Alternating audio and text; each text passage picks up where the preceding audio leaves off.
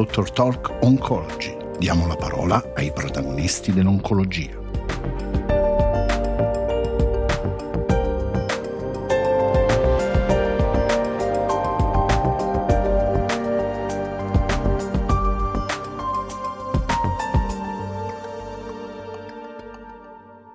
Secondo appuntamento con la nostra serie di podcast sugli aggiornamenti nel campo della ricerca e della pratica clinica nel trattamento del tumore della mammella a recettori ormonali positivi e recettori R2 negativi. Con Fabio Puglisi, direttore della struttura operativa complessa di oncologia medica e prevenzione oncologica presso il centro di riferimento oncologico di Aviano, approfondiamo l'importante tema della diagnosi. Cosa dicono le linee guida ESMO riguardo al test di PIC3CA?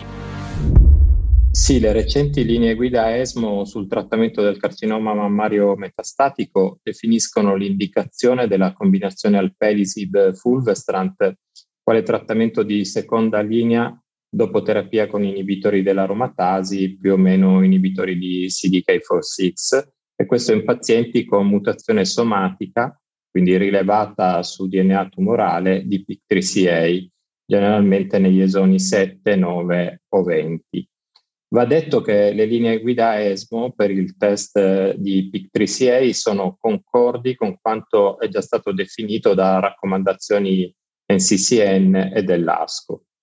Le indicazioni sono basate su un'evidenza scientifica di ottimo livello sia in termini di qualità che di forza della raccomandazione. In particolare per definire l'actionability delle alterazioni genomiche, l'ESMO ha adottato la scala ESCAT, dove l'acronimo sta per ESMO Scale for Actionability of Molecular Targets. La targetability dei geni studiati viene classificata su più livelli, proprio in base alla forza dell'evidenza.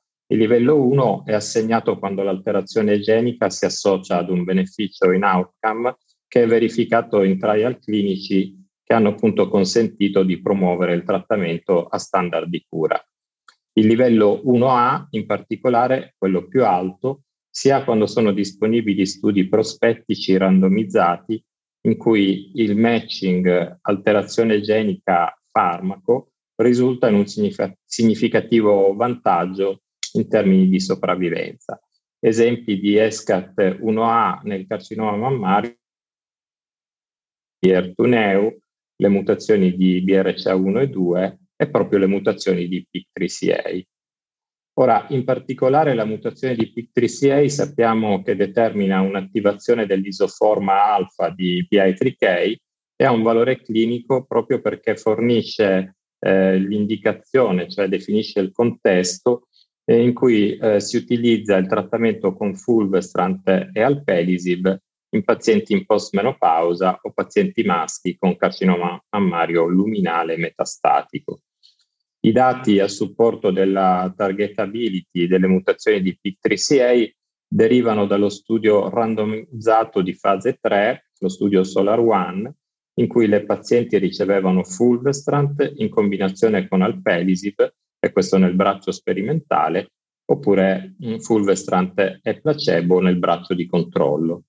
In particolare la popolazione in studio è stata assegnata a due differenti coorti in base alla presenza o assenza delle mutazioni e il beneficio di alpelisib nell'endpoint primario, che era appunto la PFS, è stato osservato soltanto nella corte con mutazione di PIK3CA, in particolare 11.6 mesi verso 5.7 mesi del placebo e questo con un hazard ratio di 0,65.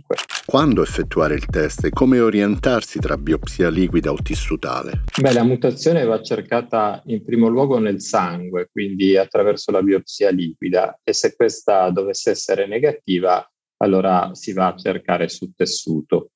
Questo approccio deriva dai risultati di studi che hanno confrontato gli esiti delle analisi appunto su sangue e su tessuto e uno dei primi dati era stato ricavato nell'ambito dello studio BEL 3 che confr- confrontava il fulvestrant in combinazione con buparlisib verso il fulvestrant più placebo. Dallo studio che ricordiamo era stato coordinato da Angelo Di Leo, eh, che confrontava analisi sul tessuto del tumore primitivo e analisi su biopsia liquida, quindi su ctDNA, utilizzando la PCR, era emersa proprio una concordanza di circa l'80%, ma soprattutto lo studio dimostrava che indipendentemente dal materiale utilizzato per testare la mutazione, quindi tessuto o sangue, il valore predittivo della mutazione rispetto al beneficio da inibitore di PI3K veniva confermato.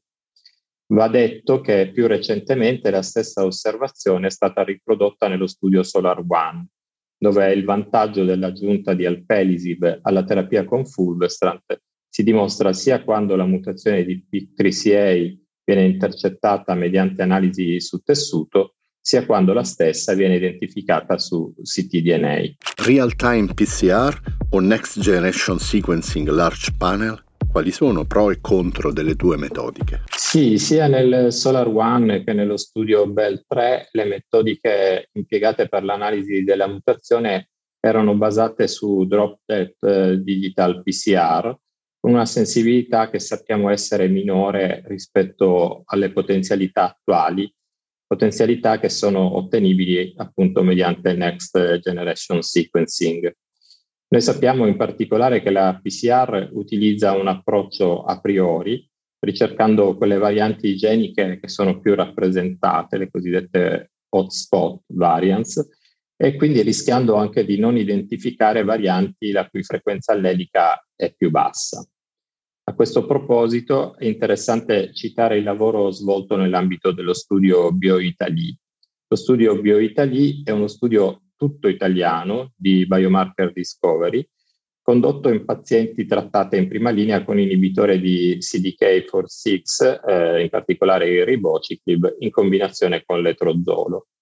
Grazie alla raccolta di materiale eh, destinato ad uso eh, di ricerca traslazionale, è stato possibile effettuare un'analisi della mutazione di PIK3CA mediante NGS sia sul tessuto, in particolare si trattava di tumore primitivo in più del 60% dei casi, eh, sia sul ctDNA. Il confronto è stato fatto su un campione di 144 pazienti, utilizzando un pannello custom di 39 geni, con una profondità di lettura molto elevata, il cosiddetto ultra deep sequencing, e in questo caso si è avuta la potenzialità di individuare anche varianti con frequenza allelica particolarmente bassa, fino allo 0,1%. Particolare degna di nota è stata l'osservazione di una differente frequenza della mutazione di PIK3CA evidenziata mediante biopsia liquida, pari a circa il 20%, rispetto ad un risultato due volte tanto, 40% circa, riscontrato mediante analisi su tessuto.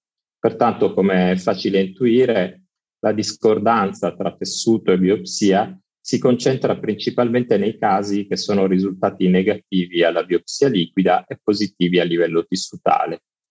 Gli stessi casi discordanti erano per lo più rappresentati da situazioni in cui la mutazione presentava una frequenza allelica uh, bassa, verosimilmente con una distribuzione eh, subclonale.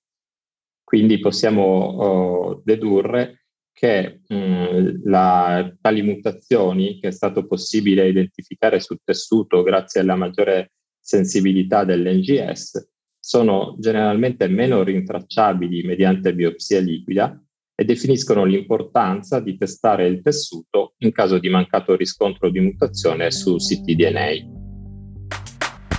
Ringraziamo il nostro ospite di oggi e vi diamo appuntamento alla prossima puntata di Dr. Talk Oncology con nuovi protagonisti dell'oncologia.